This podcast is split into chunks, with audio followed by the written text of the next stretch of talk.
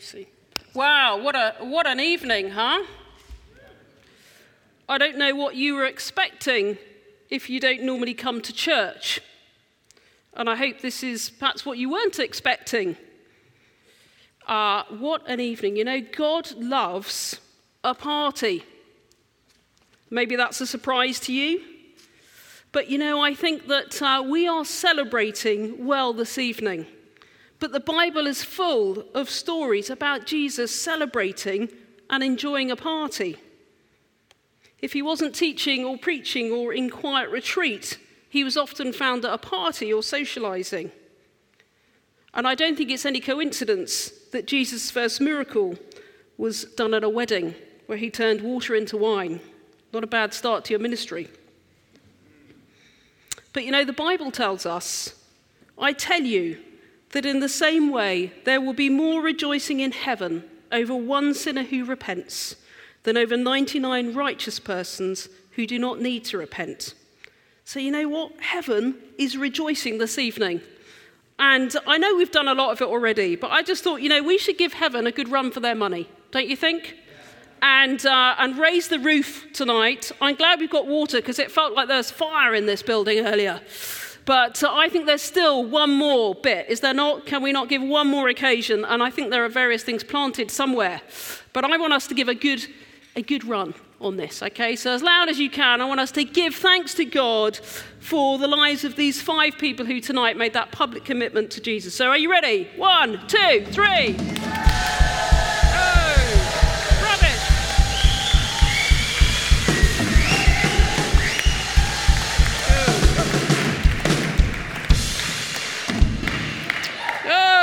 Fantastic. That was a bit rubbish, anyway. Wow. Goodness me, why do people follow Jesus? I wonder if you're asking that question this evening. Why on earth do these people want to follow Jesus? And I'm not sure I can add much more to their amazing stories and testimony to their journey of faith. But you know what? Lots of them talked about their church background. They'd already had an introduction, but this was something about their personal journey. Other people talked about a joy and hope that they now have that was missing from their life freedom, God's provision, God's love, overcoming anxiety. If these five people here this evening can't, in their stories, convince you that there's something wonderfully attractive about following Jesus, then I ask you to go away and consider that for yourself and ask God to speak to you about it. You know, um, I'm a vicar's kid, and that's quite embarrassing when you're growing up, because when people ask you what your dad does, you don't really want to tell them that he's a vicar, because then they kind of go, oh, you're religious. So I used to say he was in the conversion business. and try and kind of mask over that, and then of course you get, well, what kind of conversion?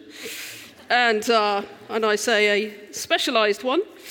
Uh, but you know what? Uh, these young people this evening have talked about their choice, and that was something that was given to me too. I certainly remember my dad saying, I can point you in the right direction.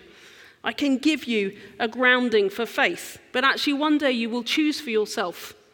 And uh, I'm one of four, and three of us made that commitment, and one of my siblings is yet to make that commitment because they're not convinced yet that this God is for real. So it's not an easy journey, and we all have a choice to make. The Bible tells us the thief comes only to steal and kill and destroy. I have come that they might have life, and life in all its fullness. You know, life in all its fullness is what God desires for us. We've heard great testimony to that already this evening of people who actually were not in a good place, where they were held by anxiety. You know, the devil loves to come and steal our joy. And lots of people think that becoming a Christian is about suddenly losing your life and life becoming boring. Oh, you're a Christian, you're not going to do that, are you? Maybe you've come this evening thinking, well, I'll go along, but you know, actually, I think they're a bit mad. Why would they choose to do this? Actually, God desires that we have life, life in all its fullness. You know, this is not a dusty old book, this is a life giver. And Julian, I, I suppose you probably read it on your phone. on your bus journey. It's a bit embarrassing, isn't it? Holding a big, like, big thing like this on your, on your train journey or your bus journey. But actually, this is full of life giving advice, and it's as relevant today as it was 2,000 years ago. So, most of our group this evening talked about they'd had some Bible background, they'd had some Christian background, and many of us are familiar with Bible stories. And I don't know what your church background is or what your background is at all to understanding the Christian faith. But I want us to have a look at one little uh, story that maybe, if you've had any connection with church or Bible stories, or you're just getting into the Bible, it's a great place to start. And that's the story of Zacchaeus. And it's found in Luke, the book of Luke, chapter 19 starting at verse 1. Jesus entered Jericho and was passing through. A man was there by the name of Zacchaeus. He was a chief tax collector and was very wealthy. He wanted to see who Jesus was, but being a short man, he could not because of the crowd. So he ran ahead and climbed a sycamore fig tree to see him, so that Jesus was going to be passing that way. When Jesus reached the spot, he looked up and said to him, Zacchaeus, come down immediately. I must stay at your house today. So he came down at once and welcomed him gladly. All the people saw this and began to mutter, He's gone to be the guest of a sinner. But Zacchaeus stood up and said to the Lord, Look, Lord, here and now I give half of my possessions to the poor. And if I have cheated anybody out of anything, I will pay back four times that amount. Jesus said to him, Today salvation has come to this house, because this man too is a son of Abraham. For the Son of Man came to seek and to save what was lost. You know, I, uh, like the story of Zacchaeus. As you can probably see, I'm a little vertically challenged myself, so perhaps that's why it appeals. But, uh, you know, there was something wonderfully curious about Zacchaeus. You know, he kind of wanted to know who this Jesus was. And uh, those who've committed in faith at some point have had a curiosity Well, they've been curious to know about who Jesus was and make a decision about choosing him for their life. Zacchaeus was keen to know, but he didn't want to be seen. He climbed up a tree, he kind of kept his distance, but he was curious to know who this Jesus was. Wherever he went, Jesus seemed to have people wanting to follow him and find out more about who he was. I wonder what happened when Jesus looked up at him. I wonder how he felt nervous, excited, confused. He was probably feeling all of those things, perhaps like many of us would if we bumped into Jesus. But he knew that there was something amazing about Jesus. There was something amazing about this man that made that tax collector get down that tree as fast as he could. And all throughout the New Testament, we hear stories of people who rushed to hear what Jesus had to say. You know, Jesus knew who Zacchaeus was, he knew what he did. And uh, tax collectors in those days, as they are now, not the most popular people. But back in Jesus' day, they were especially looked down upon by the Pharisees and the rule makers and considered the worst of sinners. Zacchaeus wouldn't have even been allowed in the synagogues. Perhaps it's the modern day equivalent of asking our traffic wardens for lunch. I don't know. But you know what? The interesting thing about Jesus was he knew Zacchaeus' name. He knew who he was. He knew what Zacchaeus did and he knew what people thought of him. And yet he still said, Zacchaeus, come down immediately. I'm coming to your house today. Wow. So his question wasn't, What do you do? but Who are you? Jesus wanted to get to know Zacchaeus. He knew his name and he called him by name. There was no judgment, no condemnation, just an invitation. Zacchaeus, come down immediately. I must stay at your house today. What would we be discussing if that was our invitation today? If Jesus came and ate with us? Today, maybe you're an observer. Maybe if you could climb the pillar and keep a distance, you would. Maybe you're on the sidelines. Maybe you made some commitment some time ago, but your curiosity has waned. Perhaps you are just curious about who this Jesus is, or who is this person who seems to have impacted my friend, and is it going to be good for them? You know, Jesus chooses us.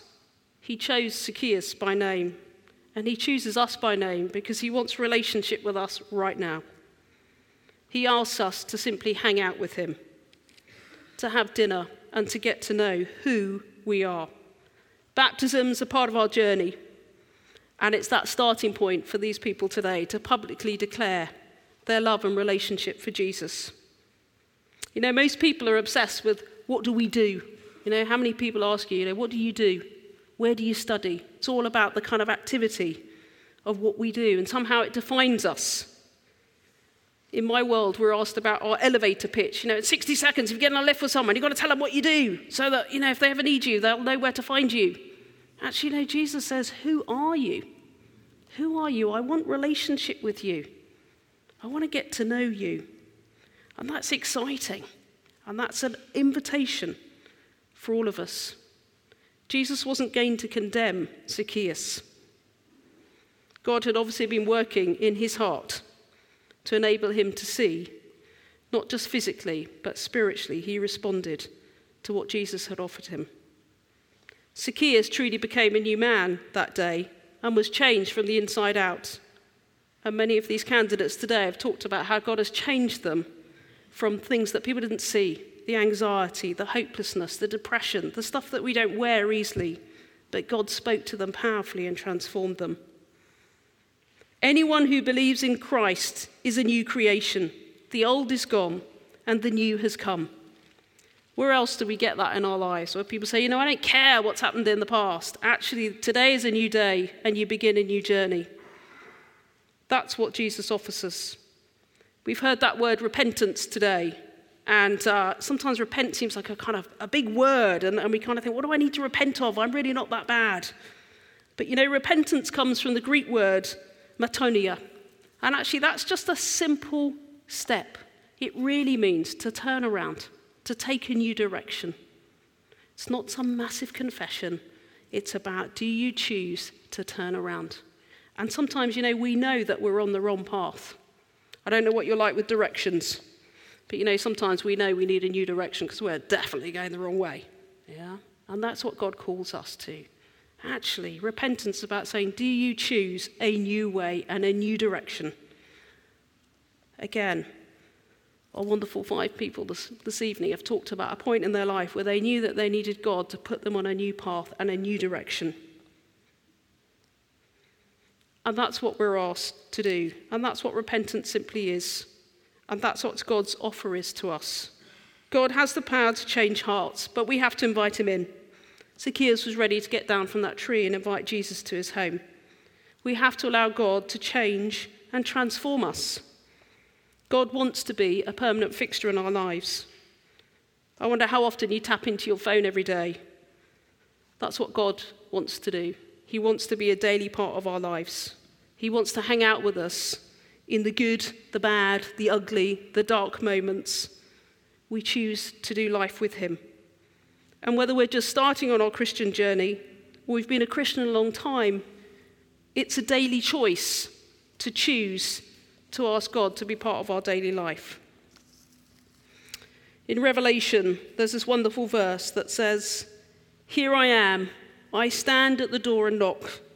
If anyone hears my voice and opens the door, I will come in and eat with that person, and they with me. I stand at the door and knock. That's the invitation for all of us. And I think some of us know sometimes that God is knocking at our door. Some of our candidates talked about a clear moment when they knew that God knocked on their door and they opened them. And He transformed their lives. And so, what is it that we need to change direction on? Is God knocking on your door and just saying, Hey, I've got a new route for you? I've got a new direction. Or you know that bit of your life that's slightly off course? I want to I want to talk to you about it. So that's our choice, the choice for all of us. Baptism is a wonderful occasion where we celebrate, and it's great what God has done. And God wants that every day in all of our lives. I wonder what your response will be to the knock at your door. You see.